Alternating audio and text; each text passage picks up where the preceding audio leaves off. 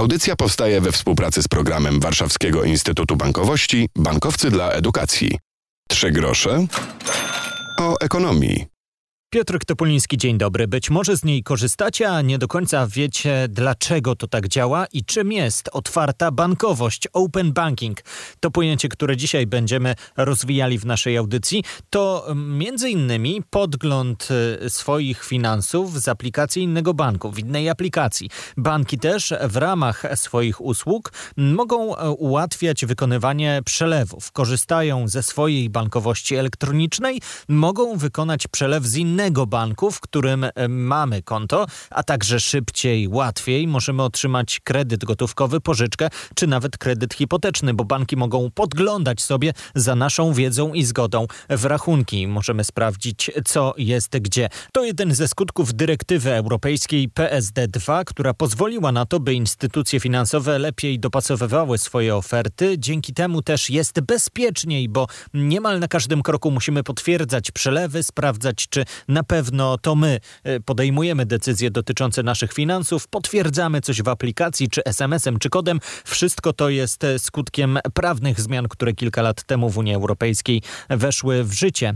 O innowacjach w sektorze usług płatniczych w dobie pandemii rozmawialiśmy podczas niedawnego kongresu BankTech, o którym mówiliśmy już w audycji jakiś czas temu. Dzisiaj przyjrzymy się właśnie bardziej skutkom PSD2 i tym, z czego już korzystamy, choć nie zawsze mamy świadomość. Jak wykorzystywać narzędzia open banking, by osiągać efektywność biznesową z zachowaniem sektorowych standardów bezpieczeństwa? O innowacjach mówi Barbara Borgieł-Cury, dyrektor banku, pion operacji klient detaliczny ING Bank Śląski S.A. Myślę, że poziom innowacji na rynku polskim i to, gdzie jesteśmy, był możliwy i jest nadal możliwy dzięki temu, że podmioty między sobą bardzo chętnie współpracują. Ja bym nie nazywała tego konkurencją, tylko bardziej współdziałaniem. Wydaje mi się, że zarówno banki, big techy, organizacje płatnicze pokazały przez pryzmat wyników, że właśnie współpraca daje dobre efekty i zadowolenie klienta. Zaczęliśmy wiele lat temu od płatności zbliżeniowych, których na polskim rynku jest już ponad 95%. Później pojawiły się wallety, pojawił się też e, Blik w e-commerce, pojawiła się bankowość open banking jako otwartość na zmiany regulacyjne, ale myślę, że jednak tutaj wszyscy uczestnicy rynku poszukują jak sprostać oczekiwaniom klientom, jak zrobić dla klientów coś jeszcze bardziej wygodnego, jak wykorzystać technologię, żeby klient miał prościej wykonać czy płatność, czy zrealizować proces.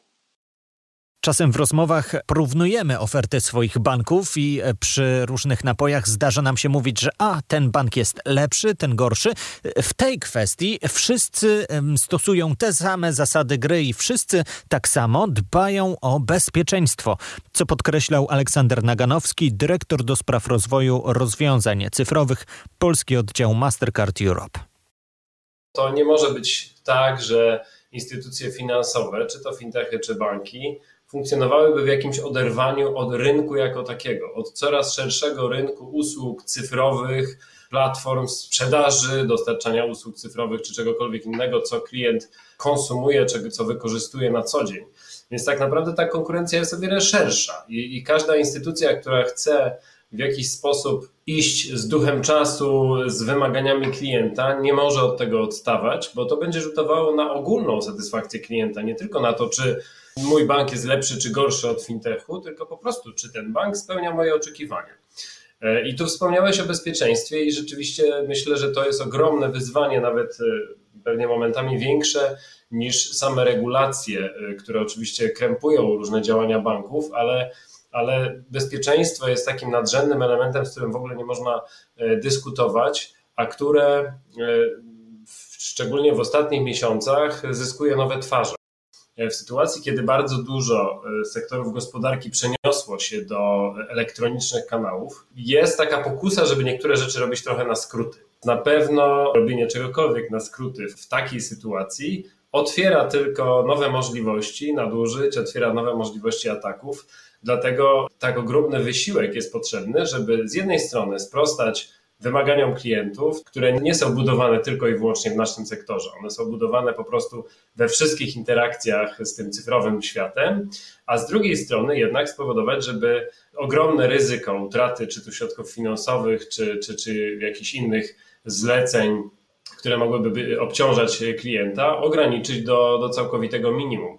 I tu mówimy nie tylko o poszczególnych transakcjach, ale jednak też o samym zabezpieczeniu dostępu do konta przed ryzykiem przejęcia konta czy realizacji jakichś zleceń w imieniu klienta, których on nie jest świadomy. Pandemia przyspieszyła wprowadzenie nowych rozwiązań. Jedną z takich zmian jest wypłacanie stówki bez podawania PIN-u. Zaznacza Zbigniew Wiśniewski, wiceprezes zarządu Fundacji Polska Bezgotówkowa. To w bardzo znaczący sposób zwiększyło również transakcyjność na urządzeniach, czego byliśmy świadkami e, zarówno w terminalach e, fundacji, jak i w terminalach, które na rynku funkcjonowały obok e, fundacji. Zdecydowanie widzieliśmy dużo większe zainteresowanie ze strony przedsiębiorców i ze strony konsumentów. Myślę, że po raz pierwszy chyba w historii płatności bezgotówkowych w Polsce to przedsiębiorcy zachęcali konsumentów do tego, żeby płacili bezgotówkowo, żeby korzystali z rozwiązań bezgotówkowych. Pojawiły się na pewno całkiem zauważalne, interesujące rozwiązania związane z e-commerce'em, z handlem internetowym. Banki tutaj też stanęły na, na wysokości zadania i w stosunku do swoich przedsiębiorców, którzy rachunki prowadzą, ale również w stosunku do konsumentów pojawiły się rozwiązania, które usprawniły proces chociażby uruchamiania sklepów internetowych przez przedsiębiorców, obsługi tych transakcji poprzez różnego rodzaju bramki płatnicze, ale również chociażby bezpieczne sposoby uwierzytelniania konsumentów. To wszystko miało też znaczenie dla wzrostu transakcyjności. Na pewno ta współpraca w rynku jest bardzo potrzebna po to chociażby, żeby wdrażać rozwiązania, które jeszcze bardziej wpłyną na, na cyfryzację, jak chociażby na przykład w zakresie paragonów, też taki dosyć modny temat. Natomiast co do kwestii gotówki versus bezgotówka, no my jako fundacja stoimy generalnie na stanowisku, że to konsument ma zapewnić jakby wybór instrumentu i w związku z tym powinien mieć dostęp do każdego instrumentu i tak naprawdę cała sieć sprzedaży, czy to w usługach, czy, czy, czy, czy, czy punktach detalicznych, powinna dawać możliwość po prostu konsumentowi wyboru. W związku z tym ta dyskusja na temat gotówki versus rozwiązania cyfrowe, ona naszym zdaniem jest potrzebna, ale właśnie między innymi po to też, żeby pokazać, jak bardzo ważne rozwiązania cyfrowe, jak bardzo ważne właśnie płatności bezgotówkowe są dla rynku i tak naprawdę wszystkie te instrumenty mogą obok siebie i nawet powinny koegzystować, natomiast właśnie dając konsumentowi tą szansę wyboru. Jak oceniamy z jednej strony stan zaawansowania rozwoju open bankingu na naszym lokalnym rynku, a jak wyglądają te rozwiązania na rynku europejskim czy światowym? Gdzie jesteśmy i czy to wystarcza, by móc konkurować w obszarze mm, open bankingu? To pytanie podczas kongresu BankTech zadaliśmy Przemysławowi Soboniowi, który jest dyrektorem linii biznesowej płatności internetowe Krajowej Izby Rozliczeniowej chociażby usługa dostępu y, do informacji o rachunku. Banki korzystają z tego i jakiś czas temu jeszcze praktycznie nie do pomyślenia było, że można z jednej aplikacji zobaczyć e, nasze saldo rachunku w innym banku, a już nie mówiąc o zainicjowaniu przelewu w banku X, tak żeby on był zrealizowany w banku Y. Także w mojej ocenie tak naprawdę największymi beneficjentami tego rozwiązania i samej dyrektywy są banki, które przy współpracy z fintechami mogą zbudować ogrom różnych rozwiązań i dostarczyć je dla klientów. Wejście tej dyrektywy umożliwiało sprawną wymianę danych. Na przykład szybszy i dokładniejszy scoring e, kredytowy zapobiega nadużyciom i Generalnie sama dyrektywa uważam, że jest szansą na cyfrową ucieczkę do przodu i to nie będzie na takiej zasadzie, że to banki będą goniły fintechy. Myślę, że banki z fintechami będą szli jak równi z równym. Myślę, że to doprowadzi do tego, że wygrają na tym wszystkie strony. Mogą być obawy dotyczące wielkich big techów, big techów z grupy GAFA, aczkolwiek one też w pewnych procesach są związane z tym, co się dzieje w bankach. Uważam, że w najbliższym czasie nie wydarzy się żadna rewolucja e, związana właśnie tak jakby ze schowaniem banków. Banki będą stanowiły tło dla big techów. Będą one po prostu korzystały z tych rozwiązań i nastąpi pewna synergia.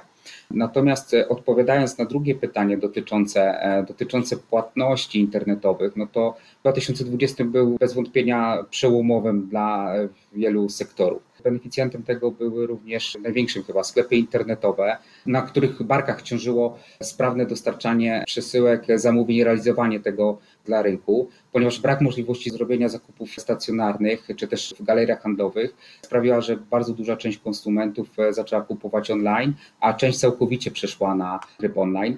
Świadczy o tym chociażby informacja, że według raportu Statistic Digital Market Polska znajduje się na 13 miejscu wśród najszybciej rosnących rynków e-commerce na świecie. Natomiast jesteśmy najbardziej dynamicznym rynkiem e-commerce w Europie. Dodatkowo wszystkie szacunki mówiły o tym, że wartość polskiego rynku e-commerce w 2020 roku osiągnie poziom około 70 miliardów złotych, a okazało się, że przekroczyła 100 miliardów złotych. Dlatego nie trudno zgadnąć, że jest to dużym impulsem rozwojowym, który wciąż działa. Sama pandemia nie tylko odniosła się pozytywnie dla rynku e-commerce, mamy też. W związku z tym, że odpowiadam za system płatności, który udostępniany jest na dla szeroko pojętej administracji, w tym na portalu Twój EPIT chociażby. Nikt sobie nie wyobrażał, że można było załatwić sprawę w urzędzie robiąc ją przez internet. Teraz jest to praktycznie możliwe.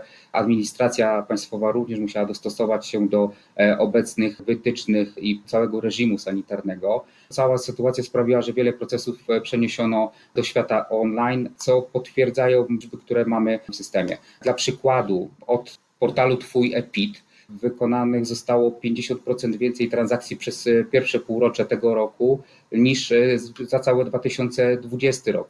Prawie trzykrotnie wzrosła wartość e, tych transakcji a to spowodowane jest uruchomieniem od 1 lutego 2021 roku między innymi projektu EPIT i rozbudowania o dodatkowe platformy usług skarbowych, czyli płatności za PIT, CIT, VAT, PCC, mandaty oraz inne zobowiązania skarbowe. I Taka jeszcze jedna informacja. Na przełomie 2019-2020 roku z profilu zaufanego korzystało niespełna milion Polaków. Na dziś jest to 14 milionów korzystających.